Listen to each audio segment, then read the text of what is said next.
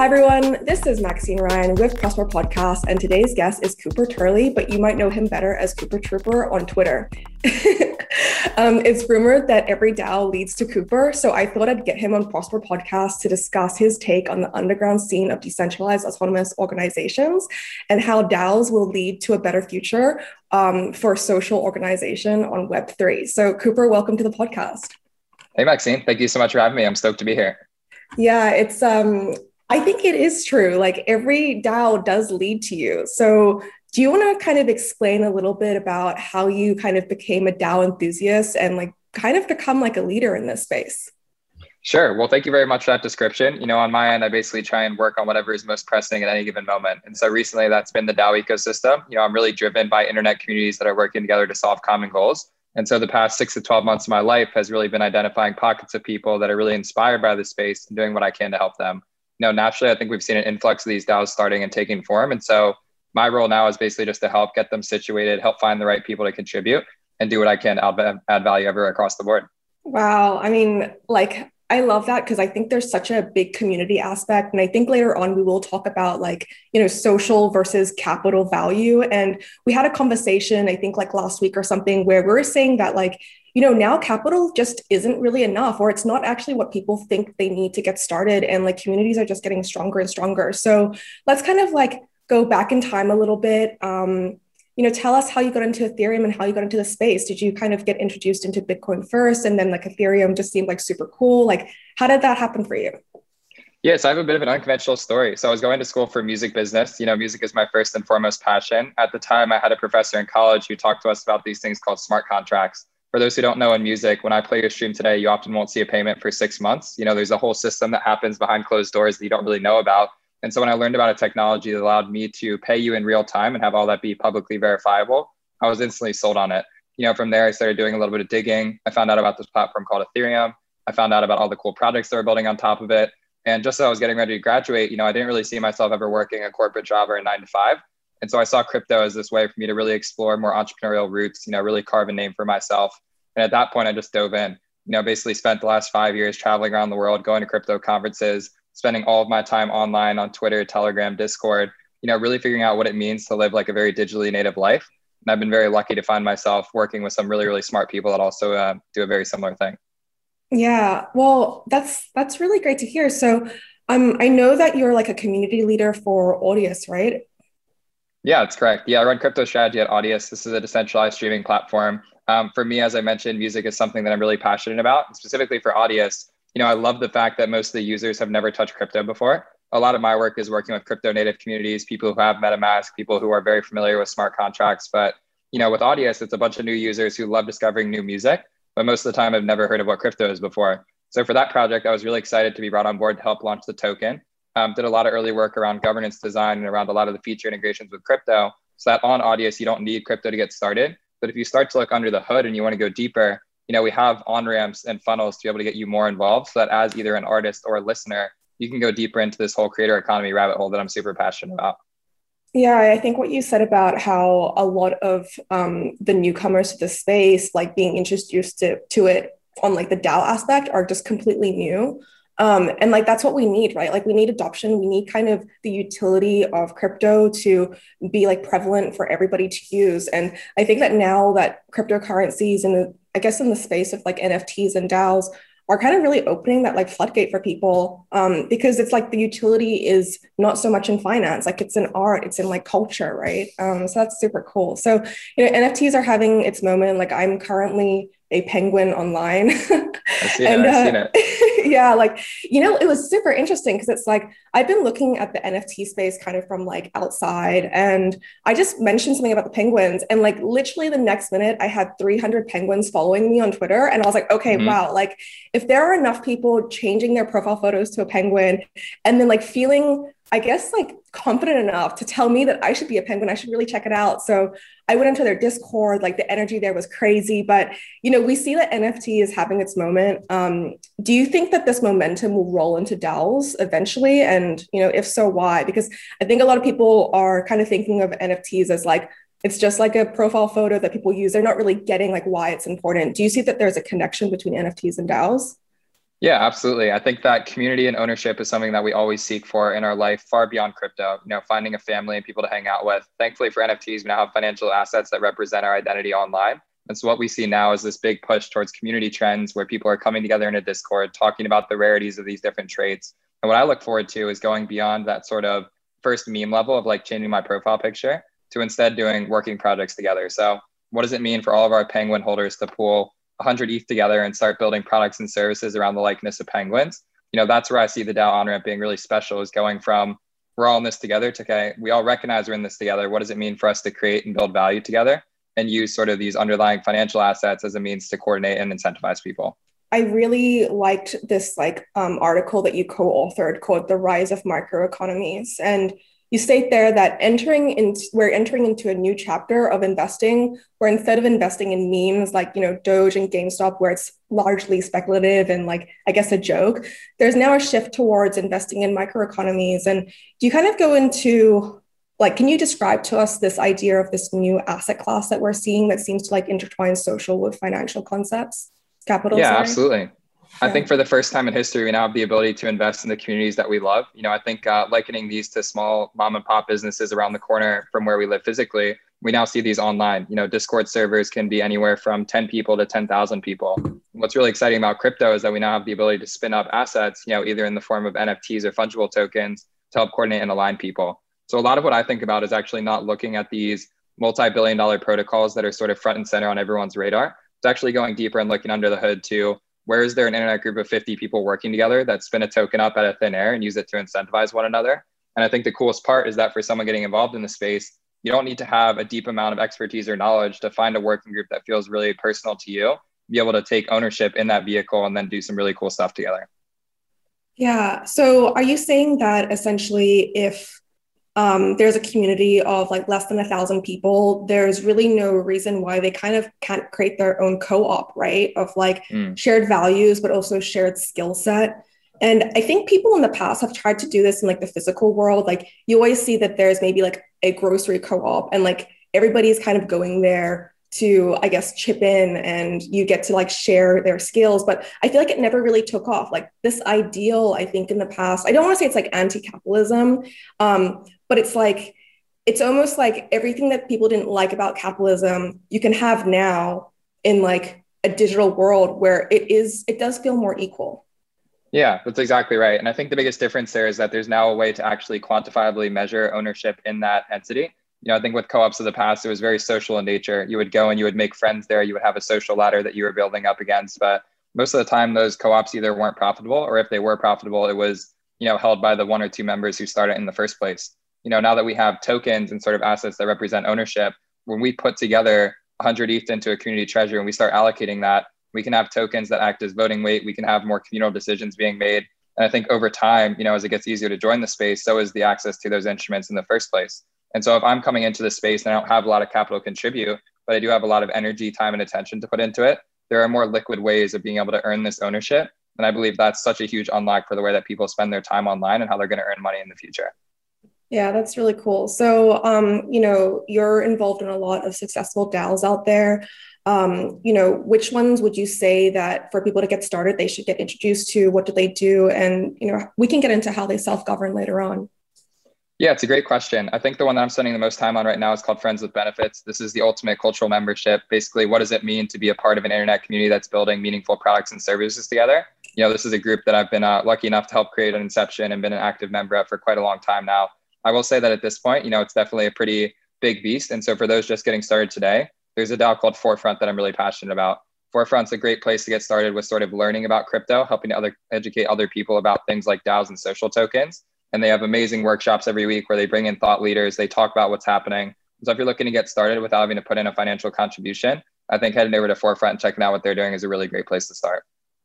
Yeah, I mean, I, I think it's interesting that you said that people don't have to have a financial contribution. So, do you think that just kind of like showing up and then seeing where you're placed in that community is enough?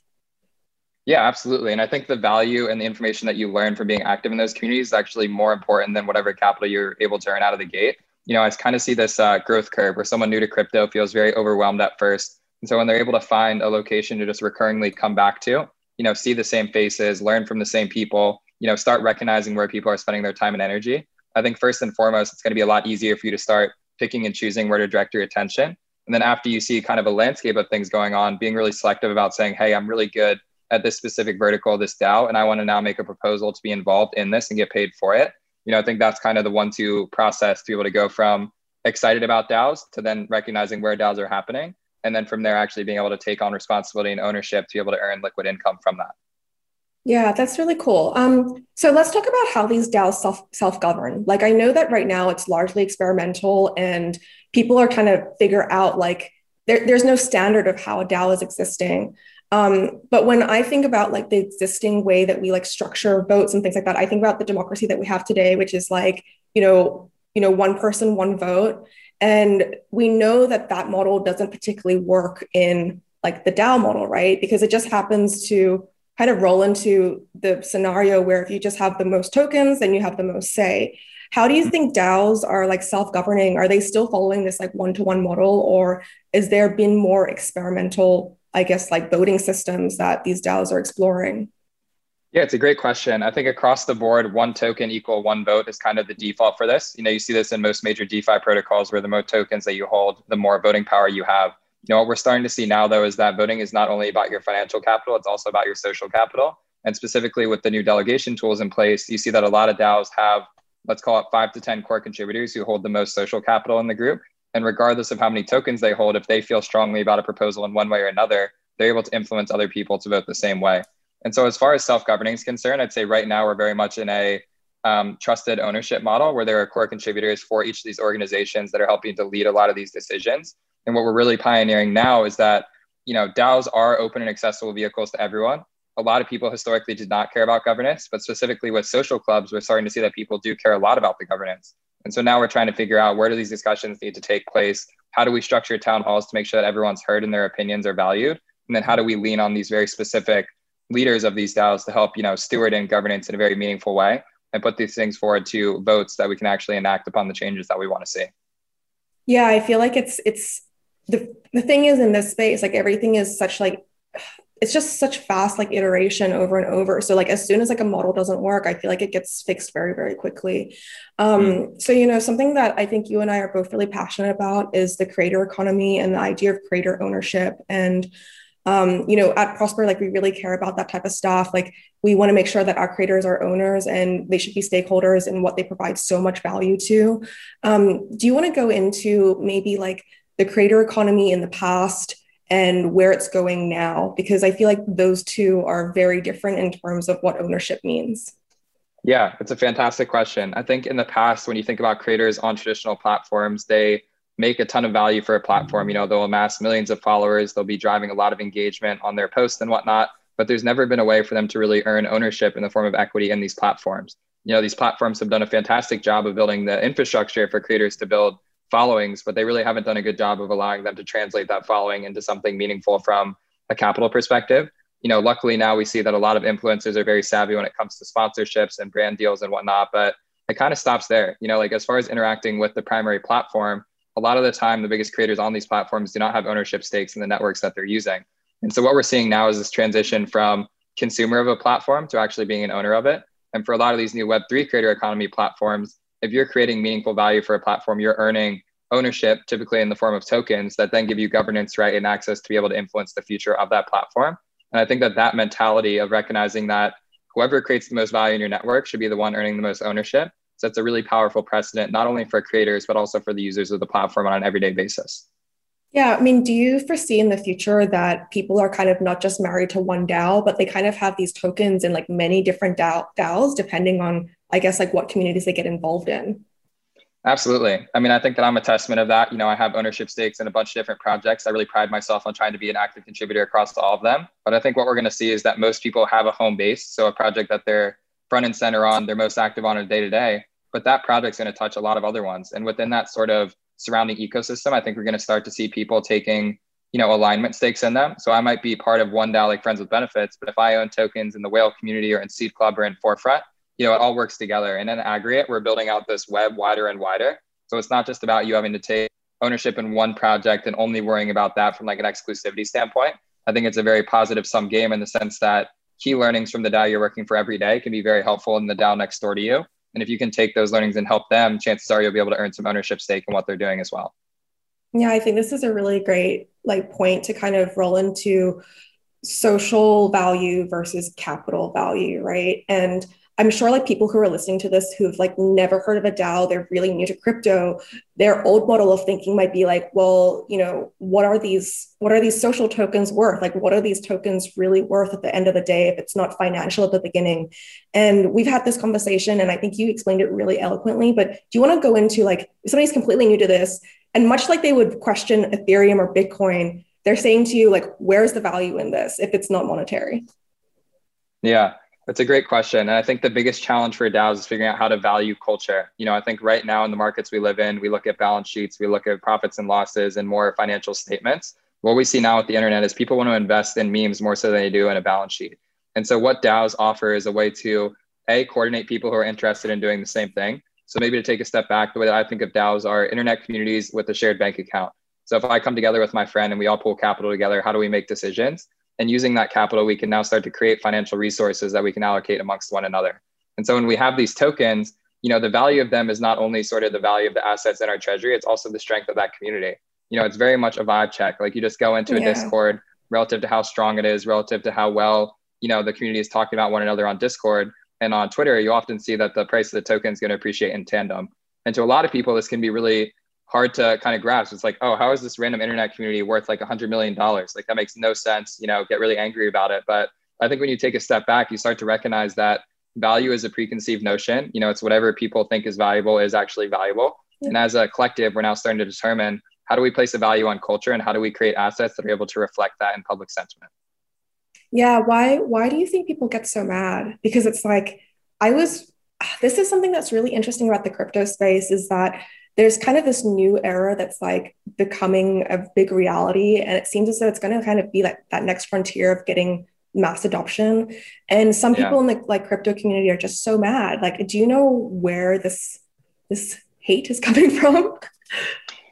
I mean, I'll only make an assumption here, but I think um, mm. financial literacy is a very empowering form of identity. You know, if you're someone that's gone very deep down like a traditional finance rabbit hole, that's a very complicated industry. You know, there's a lot of prestigious universities that teach that. There's a lot of courses you can take, like charter financial analysts, CPAs, for example. And when you start to see people around you making money doing degenerate gambling games using crypto, it can be very frustrating. You know, in a traditional market, if you see a 10 to 20% gain in a year, that's phenomenal. And then you hop over to crypto and you see people making Uh, a thousand percent gains overnight trading penguins and you're going to get pissed yeah. off you know and the immediate reaction is to say that's a scam it doesn't work but what you start to see under the hood is that a lot of the people trading penguins are trading very different markets you know they're reading community sentiment they're reading what's happening on OpenSea. They're using Dune Analytics dashboards. And I think that there's a very new set of tools and data analytics available. And for a lot of people who just look at it from the surface, it can be easy to think that it's entirely speculative. But under the hood, there's sort of this secret science about how to read communities and in my opinion, I think that's equally as valuable as having a financial background. Yeah, that's amazing. Actually, like one of the questions I have here is what is the art and science behind building a DAO community? And I think because you've been involved in so many, you'd probably be the best to answer that.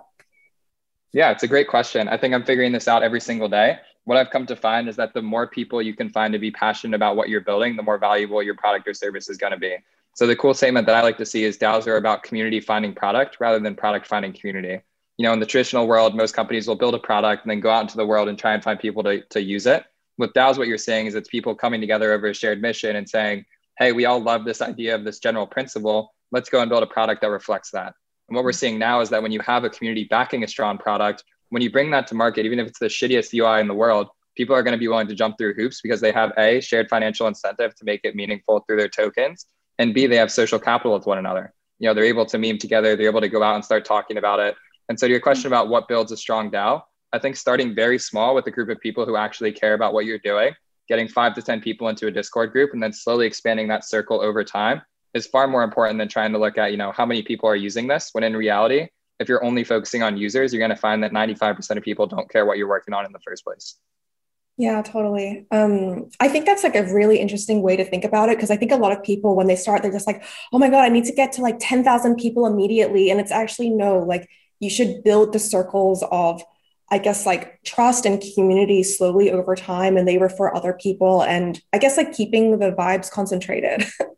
so mm, um, yeah. So, you know, you said that in the creator economy, creator economics is just as important as token economics. And what do you think creators should be aware of when they seek to create their own um, DAO or join another? Like, what does creator economics really mean in this space?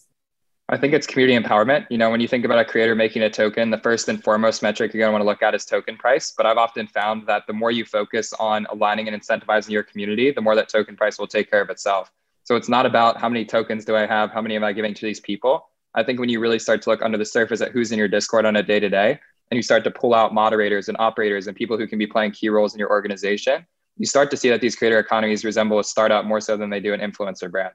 And I think for a lot of people, that gap of going from a creator to being a CEO can be a challenging one. But if you can properly navigate how to empower the people around you and give yourself shared financial resources, you're going to start to see that the valuation of these creator economies are resembling traditional startups. I think that's where things start to get really, really exciting, both from an investment and an ownership perspective.